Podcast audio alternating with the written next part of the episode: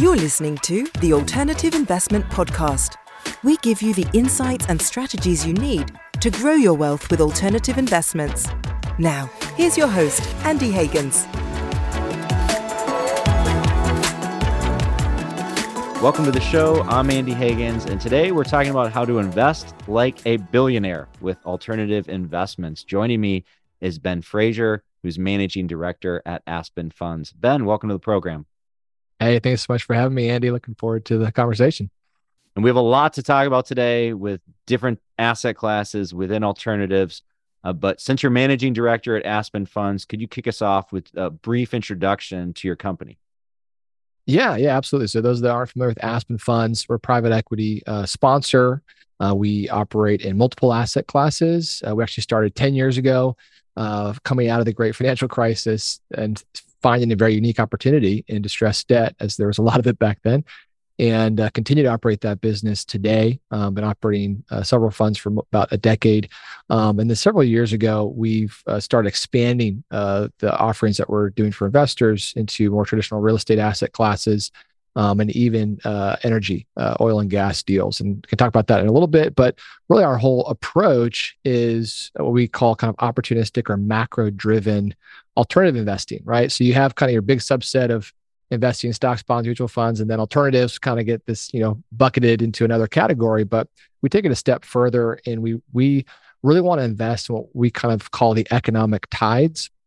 And so um, as investors, you know, we're kind of taught that as long as I just invest, you know, dollar cost average and just invest, you know, every month into my same mutual funds, eventually I'll come out with a say eight to 10% return stock market and it'll be great, right? But the the, the challenge is timing matters, right? And, in the asset classes that you choose to invest in and the economic cycles that you're investing in really matter. And so being able to pick, you know, the economic ties and understanding where things are going is as important as understanding what how good a deal is, how good a, a sponsor's track record is, right? And so we can talk more about why we think that, but ultimately that's kind of how we first uh, look at all of our deals and determine you know where we want to be positioned really and so it's kind of mm-hmm. uh, uh, we we call kind of a more family office approach where we're not just picking one vertical say multifamily which has had a great run and we're still somewhat bullish on certain multifamily deals but it's it's changed right from two years ago. And you know versus a sponsor that kind of picks one asset class and they just do that you know until they're blue in the face and you know things can change. We first look at what are the things that we think are going to uh, perform well given the current economic environment and then position accordingly into those asset classes. Yeah i love that because i mean as you point out well well first of all when you mention the tide in tide uh, tide out it's like immediately jumping into my mind i'm like well is the tide coming in or is it coming out but it, it depends on the asset class right and I, I think you're right like if if i'm a self-storage sponsor or if I'm a, you know, whatever, a farmland sponsor, I I have no choice. Like I kind of have to be optimistic about that asset class. Like, what am right. I going to do? Say like I hate farmland. By the way, that's all I offer is farmland. You know, like obviously, um, now that's not to say that you can't have a core conviction in an asset class and focus in on it, but the the opportunistic mindset, that macro driven mindset, that really resonates with me because even as an entrepreneur you know, I was talking with um, a, a, an investment banker last week, and he asked me about timing, and he asked me about some of the businesses that I built and exited. He said, "Andy, if you could build that business again today and start it today, would you do it?" I was like, "Oh heck no!" Like it it, it wouldn't work. He was like, "Why?" And right. I was like, "Well, timing because we built that 15 years ago, and we had all these external factors that are ultimately out of your control." you know so it it feel you know what you just said about your philosophy it really resonated with me it just sounded like honest like we understand there are all these things outside of our control and a big one is timing right and, and timing is so important i mean intuitively as investors we know that it's important but for some reason we think we can't time things right because the, the mantra is you can't time the stock market right and, and i think there's this conflation a lot of times of the stock market and the economy, right? A lot of people, uh, you can't, you don't know where the stock market is going to go, and, and that's very true to an extent, right? Because the stock market is is really you know being going up and down based on sentiment and you know more short term reactionary things to what's going on. But the economy, like you can look at these uh, we kind of differentiate between waves and tides, right? Waves are kind of just this kind of constant ebb and flow um, uh, in a given day, and tide is really what are the longer term things that are happening, you know, underlying and underpinning a lot of this economic activity that you can have a pretty good sense and a pretty high level of confidence is going to go a certain direction, right? So I'll give some examples. Like what one trend we're following right now is uh, reshoring and re-inventory. So we're very bullish on industrial right now for that reason. You know, after COVID, there's been a, a massive shift of manufacturing and uh, warehousing uh, you know big fortune 500 companies that are shifting it back to the us and nearshoring into mexico and to reduce the reliance on the kind of supply chain issues that we all discovered in covid right another one we're looking at is oil and gas there's a massive uh, shortage of, uh, of production and, and decreasing production. Meanwhile, energy and oil and gas demand is is project, projected to increase over the next probably likely several decades um, as we're kind of transitioning to alternative energy. And so there's these kind of big trends that you can see. Maybe the current market pricing doesn't reflect all that, but you can understand, you know, where where the the, the tides are going and position yourself accordingly. And we all like I was saying, intuitively understand how important that is, right? It's it's a really um, you know, bad time to be investing in single family real estate in, you know, 2007, right at the peak of the market. But in 2010, probably a pretty good time to be in single family real estate. You know, similarly before that, even, you know, going into kind of the whole tech space. So my father is one of the founders of Aspen, was in in tech. He started a tech company in the late 90s really good time to be in tech, right? Anything with a dot com at the end of its name would just skyrocket, right? From venture capital and, and valuations and everything. 2001, very difficult time to raise money and to be publicly traded as a tech company. Um, and I would argue, you know, slightly uh, to a certain degree, multifamily, especially kind of value add multifamily several years ago, we've seen a massive cap rate compression or a massive increase in values over the past several years um, bought with bad debt that you know there's going to be some level of reckoning in in some of those deals. And so it's timing matters and you can't always be exact you know pegging the bottom and exact pegging the top but you can have a pretty good sense of, of these these cycles. Because in private equity you know one of the knocks it gets is it's illiquid and slower moving but that also benefits those that are paying attention to where you can be able to kind of time some of these these things. Yeah you're right. You're never going to time it perfectly but it reminds me of a, a Warren Buffett quote that I don't remember the bad, you know, the exact quote. I'll probably butcher it, but it's something like, "I'll take an average manager in a good business or a business with good underlying economics versus the world's best manager in a business with bad underlying economics." You know, and like the same Yeah, thing with same thing with timing. You know, like it's a like it's okay to be lucky, but you you know you kind of you have to realize you can't force all of these external factors. Like they are what they are. And some of them, you see them, it's almost like you see them playing out in slow motion. And because they're in slow motion, you know, you almost tend to shut them off or or not account for them or what like that, you know, the nearshoring trend that you mentioned. And, and you know, we can kind of see this happening in real time. We know it's not going away, like for a variety of reasons, we know it's not going away, right? And so Yeah. that's that's an example of something. It's not going to flip tomorrow and suddenly reverse tomorrow. Like we can we can price that in for the next probably five or ten years. Um, well, I love that mindset, and I I want to ask you about your podcast because I think this is interesting. You know, your company has a podcast, and we're talking ideas here. So your podcast is titled "Invest Like a Billionaire," which I think is an awesome name. I mean, we started the Alternative Investment Podcast, and a short time later, I found your guys's, and I saw you were covering a lot of the same stuff, and I was immediately I was like, "Well, they have a way better name than my show." I was like, "That's no contest." But so I've listened to several of your episodes, and I don't actually listen to too many podcasts just because of time limitations. So I think that's a pretty strong vote of confidence. Um, I, I love that you talk about ideas and theses and you know transparent about it like the way we're talking now about timing and not every asset class is a great asset class all the time. The timing matters. Why did you decide as a sponsor you know as an asset manager as a fund manager why did you decide to launch a podcast? Because i i think a lot of fund managers might be a, afraid to commit to that or afraid to do that or afraid to be that transparent well i, appreciate the uh, the shout out and uh, definitely depends on the day um, on how i how how glad i am we did it or not because it is a lot of work i mean we are you know an active operator i could turn the camera around here and show you a lot of our team members here that are doing deals and managing deals and finding deals and put them together. So it's a lot of effort for us, but we made a decision a long time ago because we kind of saw this early trend that kind of plays into the theme of your show, alternative investing, right? Where with some of the recent, you know, regulation changes and just the ways that things were moving and allowing more access to these, you know, private equity type deals, we really wanted to commit to going after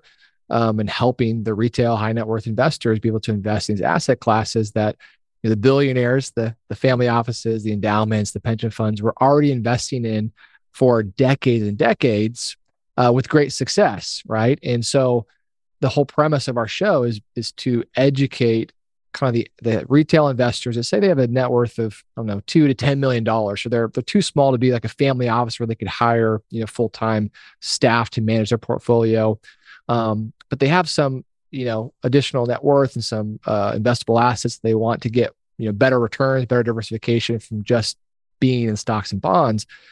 And so our yeah our whole goal of our show is to just educate investors around these types of investments uh, really from an operator's perspective and you know from the things that we're doing and seeing um, kind of boots on the ground level um, but then also bringing in a lot of the economic you know uh, theses that we have and mm-hmm. you know trying to help set that stage for where do I put my money? Right. We're not advisors, so I can't give you an advice and got to give the caveat, right? It's uh, you know, purely informational and educational, but that that really is our goal is uh very aligned with you is we we want to help people become better investors because you know there is a lot of murky waters there are some bad actors out there there's a lot of um i think just hesitation for investors to feel confident in making investment decisions in this world right because so much of the time, if you've been doing stocks, bonds, mutual funds, you have a financial advisor, it's, uh, you know, it, you can feel a conflict because, well, I don't know much about this. I don't know what they're doing. And it, you can feel at a loss of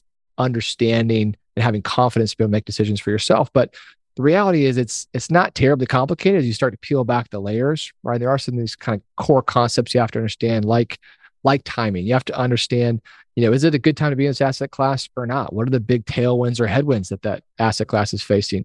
You know, what is, you know, how do you do due diligence on a good operator? You know, what makes a good operator? How do you make sure they are a good operator? How do you know they're not a Ponzi scheme and, you know, a big scam? And then, you know, really the deal specific stuff. How do you know it's actually a good deal, right? How do you, everyone says they're underwriting conservatively. How do you, how do you really know that, right? And there's some mm-hmm. kind of core things that you can begin to understand and just get a sense of confidence. So that was a very and, long and answer. But sorry that yeah. sorry to interrupt. that last one I think is is super important though. The this this is one the thing that I think is really interesting about your podcast.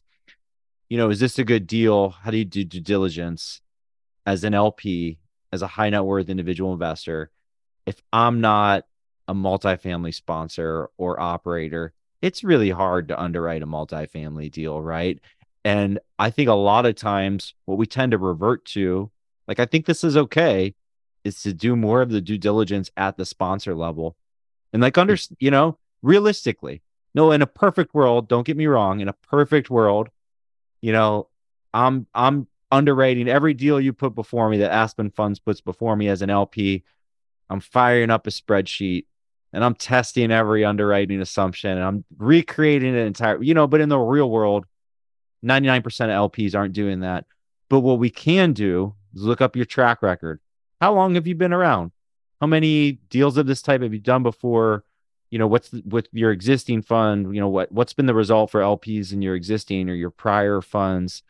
That type of due diligence at the sponsor level, I think, is really important. And, and back to the podcast, I think the interesting thing, what I was going to ask about, I think it's it's a really intriguing strategy in the sense that anyone who subscribes to your show they're listening to you, you know, week in and week out. I think it's it's over a year old now, I believe. It's you know, yeah, mm-hmm. you guys have like 80 or something episodes. Anyone who's listened to uh consecutive episodes over time, you're building trust with that listener, with that investor. Like you've never even met them, right? But they may have heard you speak for hours now about different asset classes. Do you find that that builds trust with prospective LPs? Like, have you actually gotten, you know, new LPs or investors who found you through the podcast? Oh yeah, I mean, absolutely. It's definitely a, a positive, you know, benefit of it, right?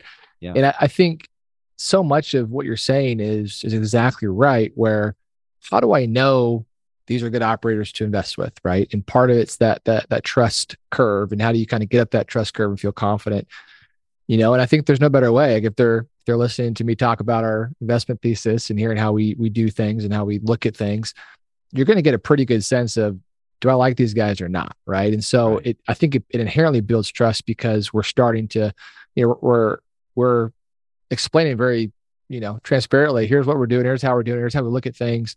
And um and we're also investors ourselves right? We we you know part of the reason we do our own approach of this kind of more family office model is we're deploying our own capital into every deal we do. And you know the lines interests it um, puts us in that perspective of uh, you know do we want to write this, this, this check that we're asking investors to write too? And so you're exactly right. I mean it, it helps build trust um, and you know, when I think about it, hear, hear the the positive responses, it definitely makes me excited to keep doing it more. But um, as you know, these these uh, podcasts they're a lot of work. oh yeah, they they are a tremendous amount of work. I, it to me, it's just such an interesting and and welcome, I guess, effect of the let's call it the 506c revolution, and really it's even broader than that. You know, some of the deregulation and removing barriers to access. Uh, you know, the intermediaries between the sponsor and the ultimate retail investor. And if the investor wants to do everything through an advisor or through particular institution, that's great. You know, that's fine. But yep, it it's also great if they want to have that direct relationship. And so it's a, it's a very efficient way, you know, to communicate. It's a more enjoyable way to, you know, communicate. I mean, I think a lot of investors more, you know, that self-directed high net worth avatar you know they enjoy that kind of content and you know you know mm-hmm. not just we like this asset class but but why? And let's talk about it. You know it makes you feel almost like you're part of the tribe and you're part of the, the story as an investor. No yeah absolutely. I think you know so much of the time like what we've found we work with a lot of advisors that send clients and we work with them. So it's you know nothing against advisors because i think it's more just a function of the overall financial system that's saying where it just investors feel at a disadvantage where they don't feel like they actually have the ability to make good decisions, right? They just feel like this is, you know, too complicated for me to understand and I'm just going to trust somebody else. But what I think you kind of alluded to is this 506c revolution, the self-directed investor, like we call them the, the do-it-yourself investors, right? Or people that want to have more um, involvement in their own, you know, managing of their of their assets. And you know, I think about like how hard people work to build up their nest egg, right? How how hard people work on building their career, on saving that extra couple bucks, you know, and you know, trying to maximize their income and minimize their expenses, and they spend their whole life doing that, and then they just pass off what they've worked so hard to just blindly to someone else to manage for them, right? And I don't think there's anything wrong with that model, but I I think you should be expending the same amount or more energy, focus, intention with managing and growing your portfolio, your investments as you do making the money to go invest with it. Right. And so I think that's that's a mindset shift that is really changing a lot. And we're seeing a lot more investors realize, hey, I actually can do this. Actually, I like getting involved. I like talking with the sponsors, I like hearing what they're doing, seeing their process. And um, I think people surprise themselves with it's not actually that complicated. Once you start doing it, you get a couple reps in, you do a couple deals, and you know, start mm-hmm. small, start slow. I always tell people that you know you're probably not going to do the same deal you did as your first deal. You will a year, a couple years down the road, right? Because things change and your perspective changes, and, and things that you uh, are important to you as an investor. So, absolutely, I I think it's um, you know it's it's important for people to take that ownership, take that mindset of I want to really be involved in it because if the more you do that the better results you're going to have. Absolutely. Yeah. And, you know, I'm right there with you. Like, I, I value financial advisors. And to me, that's just a personal decision. It's not one size fits all, whether a person's 100% self directed or they work with an advisor or even a yep. team of multiple advisors. But at the end of the day, it's your money. Nobody's going to care more about your money than you do. You're going to care, you know, it's, it's like, kind of like no one's going to love my kids more than I love my kids. They're my kids, you know? It's it, eh, so my, I'm not saying money is like my kids, but it, you have the most skin in the game. You have the highest 100%. Yeah. Well, the concept of your show, the hook that pulled me in, like I saw the hook, like I said, I was like, that's a stroke of genius. Invest like a billionaire. Well, begs the question though, how do I invest like a billionaire? Now, I think you know that a big part of that is invest in alternatives, alternative investments. Some of the largest family offices. I know in your show you cover a lot of alternative investments, but you know you cover these macro events and macro theses. Is that a big part of investing like a billionaire? Kind of that accounting for timing and really thinking through the current environment when evaluating asset classes.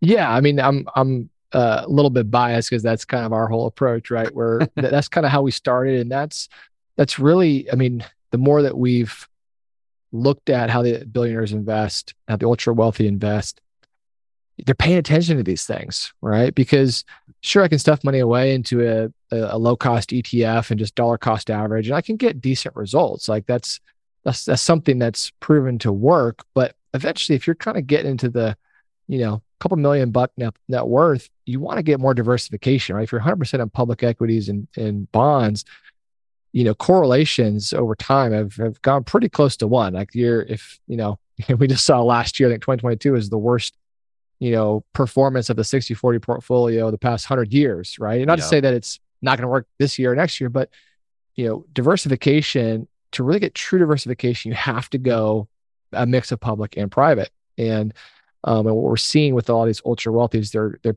generally have at least 50% plus into private equity, uh, real estate, uh, venture capital, um, and hedge funds. And so that's really kind of core to how they're doing it. And you know, I would argue, you know, the higher net worth you have, the more you can allocate over there. And if you're just at say a million dollars, you probably don't want to put 50% of that probably into private equity deals, especially as you're starting out. But as you kind of continue to go up that spectrum of of net worth and growth, you know, having higher allocations makes more sense. But again, going back to some of the the thesis behind it, you know, I, I think what we the Warren Buffett quote that you uh, you know said uh, whether it was butchered or not was was right in that you know I'd, I'd rather be in an asset class that has tailwinds supporting it with an average manager an average sponsor than an asset class that is not has every headwind imaginable with the best operators because when you have tailwinds, when you have economic tides behind your back, you know, a rising tide lifts all boats, right? It creates margin. You know, when we're underwriting deals, we're trying to be as conservative as we can. We're adding a lot of contingencies, we're doing all these things. But ultimately, when you're doing and operating a deal, things don't always go according to plan. And I would rather be in an asset class that has a lot of tailwinds, that, that creates a lot of margin, so that it's going to cover over, you know, those um, the things you can't plan for, right? And so it it helps uh, create a lot of uh, you know more upside potential, more capital protection, and um, ultimately, I think it's more fun too to pay attention to these these trends going on, right? Yeah, a hundred percent. It's it's you know I'd rather be lucky than skilled. I guess maybe another way to put it. but it's not luck. I guess you know what you're talking about. It's not luck at all. It's it's thoughtfulness, and it's it's flexibility it's not, you know, you don't, you, let's say you hit age 35 and you're a millionaire and I'm going to invest in, in alternatives now because, you know, now I can. Well, don't just pick an asset class and say, well, that's my, you know, I'm going to invest in multifamily for the rest of my life because that's the one I like. Or, you know, I mean, you could do that if you want, it's your money, but, you know, I would, uh, I would advise folks to seek value, you know, and, and look at different sectors, different asset classes see where the value is right now. And I wanted to ask about some of your specific asset classes that you guys are in. One of them, you know, I've had several guests on lately in private credit or in income. And I've made the comment it seems to me that the value in income funds and private credit, private debt, it's a very strong value right now, right? Like the the spread that it represents and the the amount of income that you're getting relative to the amount of risk, you know, again, depending on the product, depending on the sponsor, there's a lot of products out there that have very strong underwriting that are asset backed that have very strong yields. And it's you know it's not a free lunch but it's the closest thing maybe or one of the closest things you're going to find.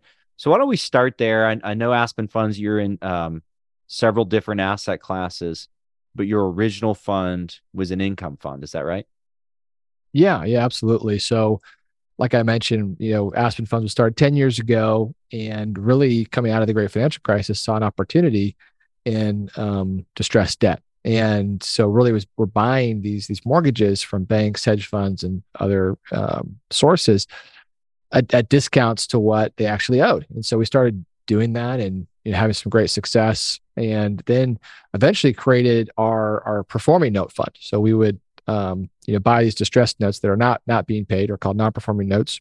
And inevitably, you know, a certain percentage of those, they get back on track, they get caught up, they want to, you know, figure out work at a deal. And because you have so much margin, because you're buying it usually about 20 cents of the dollar, so a pretty big discount. Oh wow. Okay. Um, you can really help people put get them into really uh so ben know, this sorry this i was yeah. on i was thinking private yeah, yeah. credit with an income fund it sounds like this is something far different this is more no, I'm, I'm I'm I'm getting you there. So okay, okay, fair enough. No, yeah, yeah. Uh, this sounds yeah. exciting. I heard twenty cents on the dollar. I'm like, well, that excites me in a different way than private. But okay, go go on, go on. Yeah, so we we, we still do that. Uh, I would say right now there's not a lot of distress in the system. While you know that remains to be seen if this year, or next year, fingers we start crossed, to see some right? But fingers crossed. Yeah, it, it's always a yeah. You always feel feel bad to be hopeful for that, but yeah. uh, in our position, it, it's. I don't. Hey, I I don't even I don't feel bad. I mean, you know, just uh, as an investor, just speaking as an LP, whatever, with a microphone. Yeah. Personally, I just think that uh, uh, whatever you want to call it, a reckoning, a reset, it's due. But but go yeah. on. I'm sorry to interrupt. Go go on, Ben. No, no, on. I'm I'm I'm getting you too excited about that or not what I'm trying to say. But yeah. Um ultimately we started a started seeing these performing notes where these are, you know, really uh, you know, good performing mortgages. These are single family properties predominantly with really good equity positions and really consistent payment streams. And we'll we'll buy those. We we started that 10 years ago, and that fund has grown now to uh, close to nine figures um, in equity and uh, just very consistent, very boring in a lot of senses. And uh, we you have missed never missed a preferred return payment in 10 years uh, so so so these yep. these these start out as distressed and then a portion of them end up being higher quality and it's the higher quality subset that go into that fund?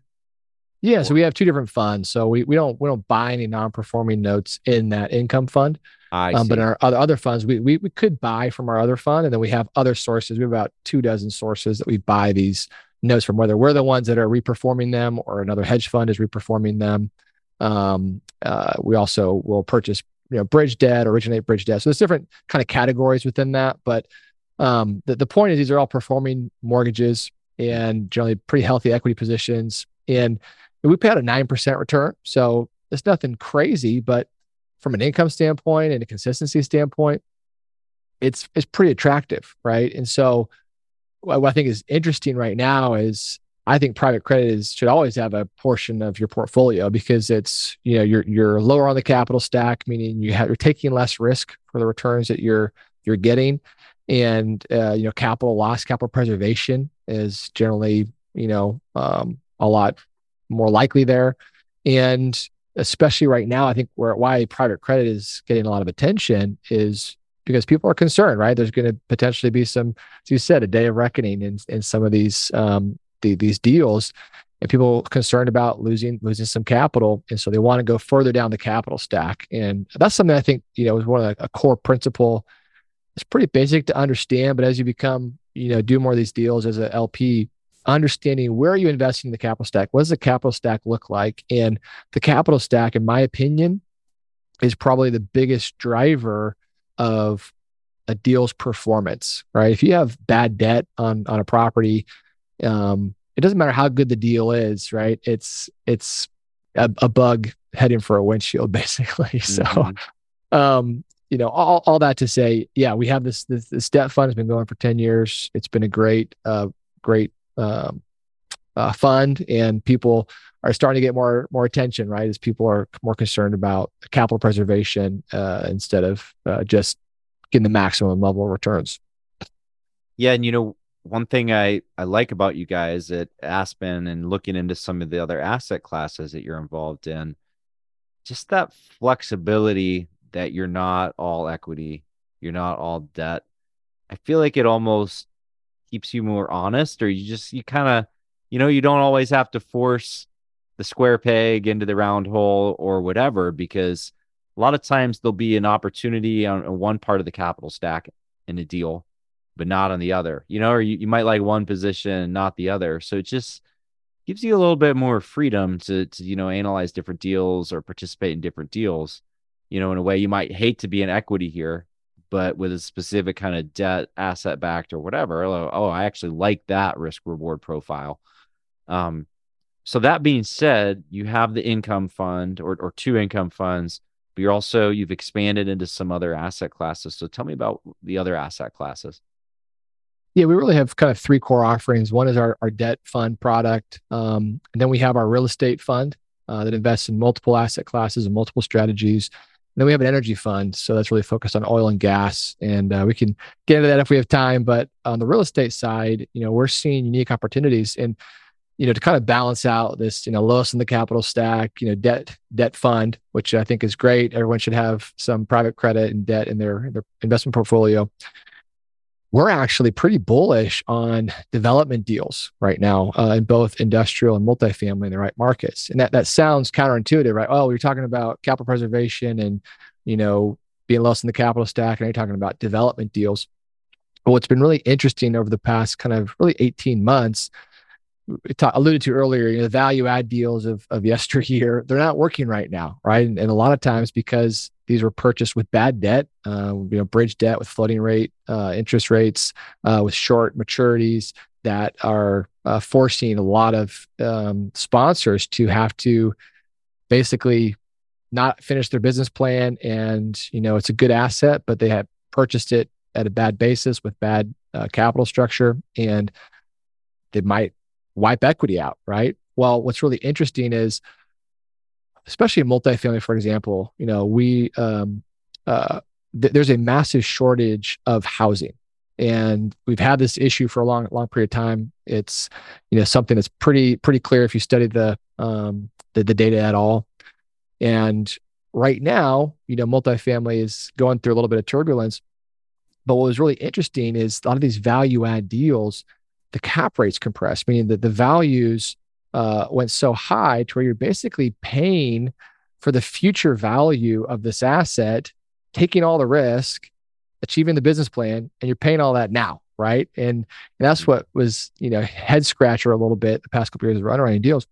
But development, um, you're actually getting a lot of the, the the benefits of a value add strategy, but without the additional risk. So we kind of have this you know chart that we show sometimes on the podcast of basically uh, risk versus return, right? Because as an investor, you have to normalize everything, uh, the returns you're getting according to the risk you're taking, right? So a 20% IRR deal doesn't mean it's better than a 9% debt, debt fund deal if you normalize by risk, right? You have to, you have to normalize what is the risk I'm taking to get that higher return.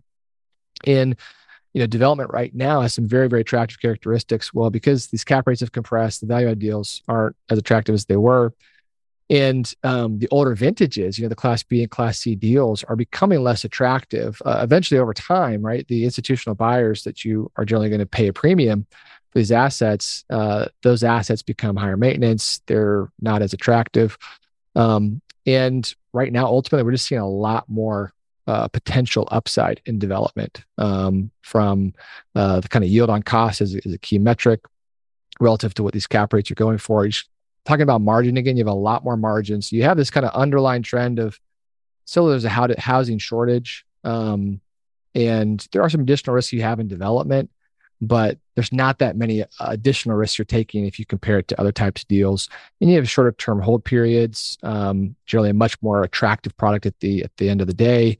They're going to trade for much lower cap rates. Um, you can get more attractive financing, and again, you're building a lot more conservatism in, especially right now. And you can still get deals to pencil, and your ultimate stabilized product is going to be much much more uh, you know attractive than than a value added deal. So that's just one example of where you know the, the, the trends matter and the strategies need to adjust based to where you're at in the cycle. Yeah, and if if I'm hearing that correctly, if I can go back to an earlier metaphor you used, maybe that housing shortage is the tide. You know, it's the yep. the, the macro wave, I guess.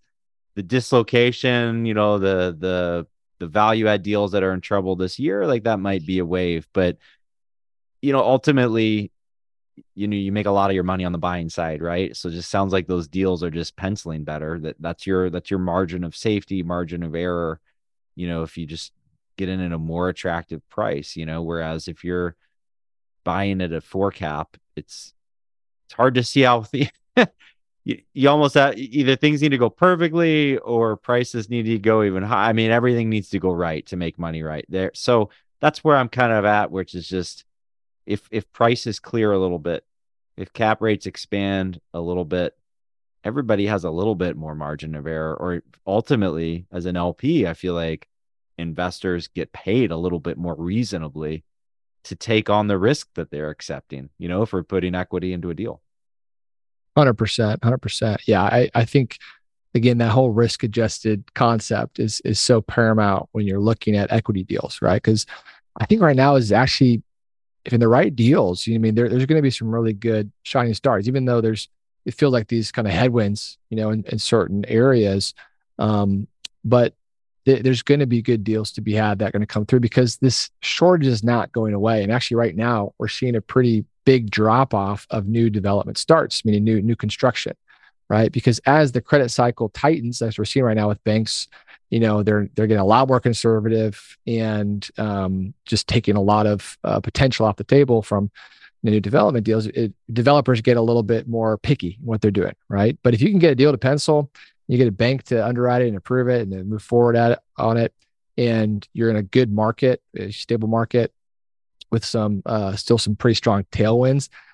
You know, just those in and of itself make for a good deal. But then you have the, I mean, it's it's estimated there's five to seven million um, uh, uh, short a shortage of five to seven million dollar uh, homes in the U.S. right now, and that's only going to keep growing.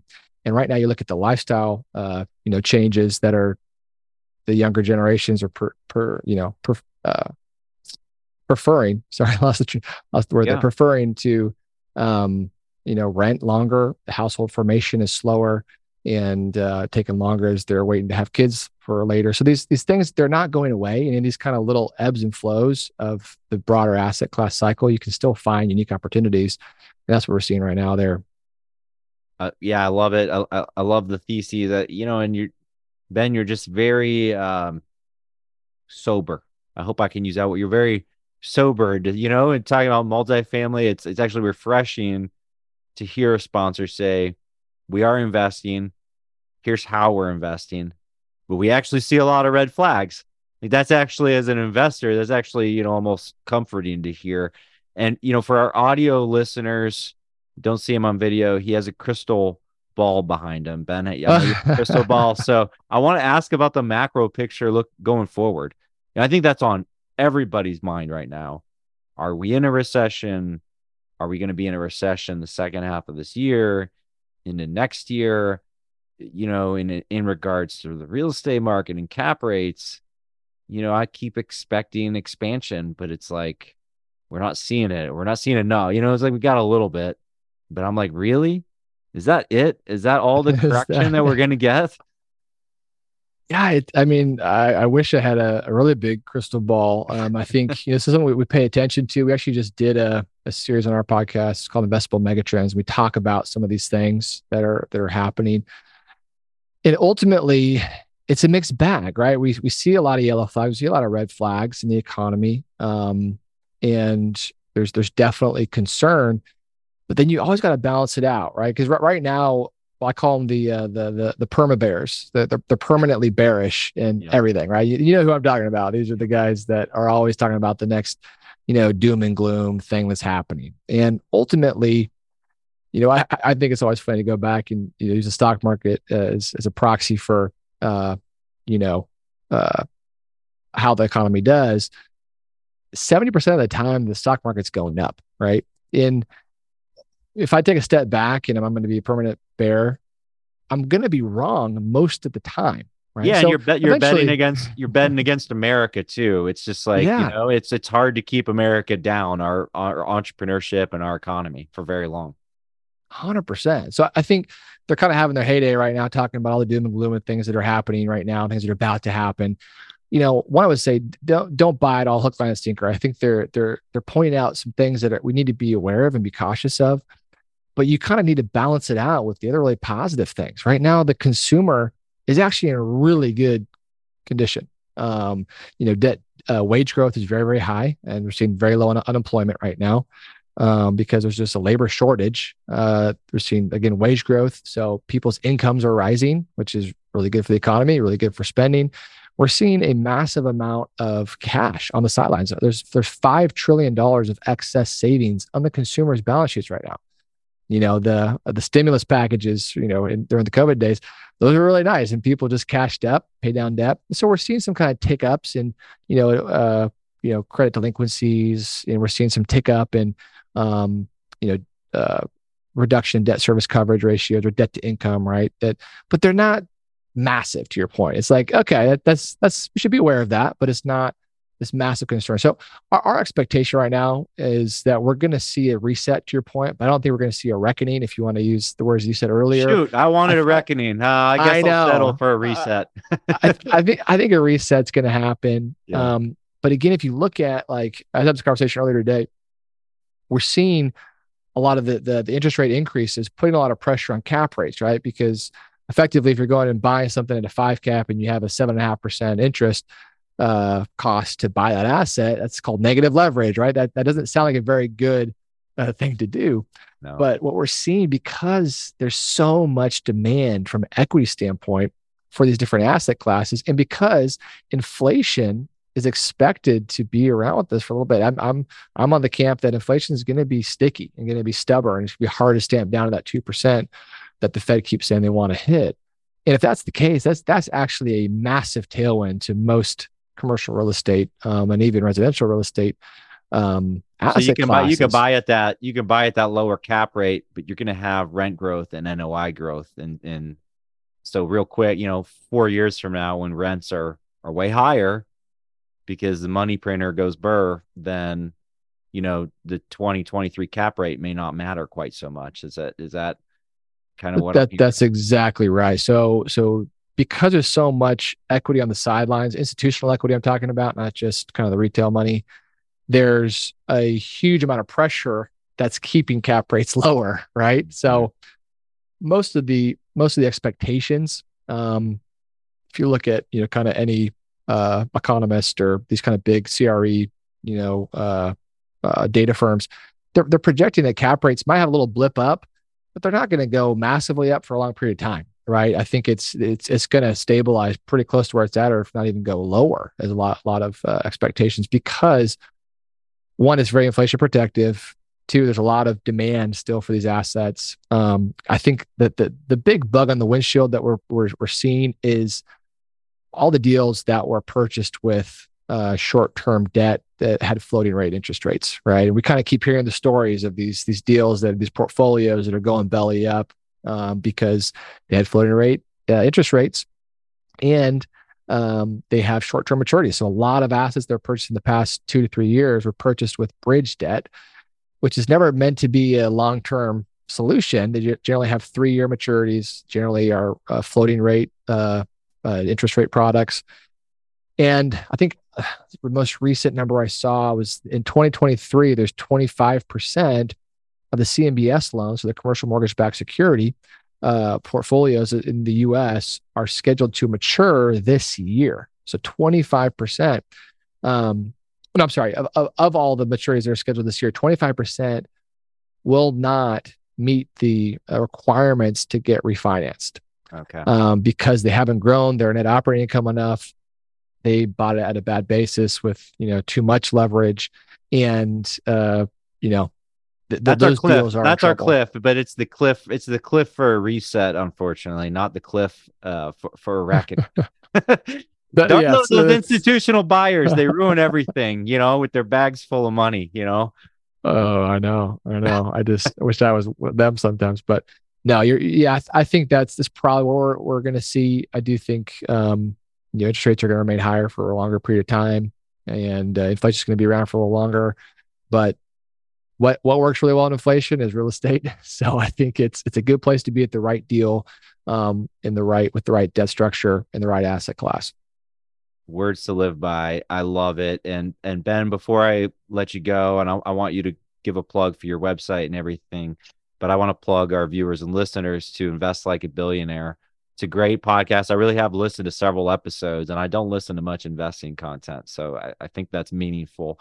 Uh, if you go to the Apple Podcast app or Spotify, if you search "Invest Like a Billionaire," it pops right up. I think it also pops up if you just search alternative investments. Like my show pops up, and Ben, I think yours does. Us. We were usually one and two. Sometimes I'm one, you're two. Sometimes you're one, I'm two. but it's a great show. Um, and I did want to make sure to plug that. But Ben, I also want to ask where our audience of high net worth investors and family offices can go to learn more about Aspen Funds and all of your offerings.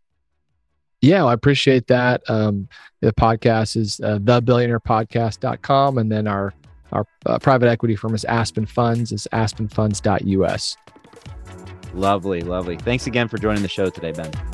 Thanks so much, Andy. It was really fun. That's it for today's show. If you enjoyed this episode, please consider leaving us a rating and review to help spread the word to other investors. And we'll be back soon with another episode.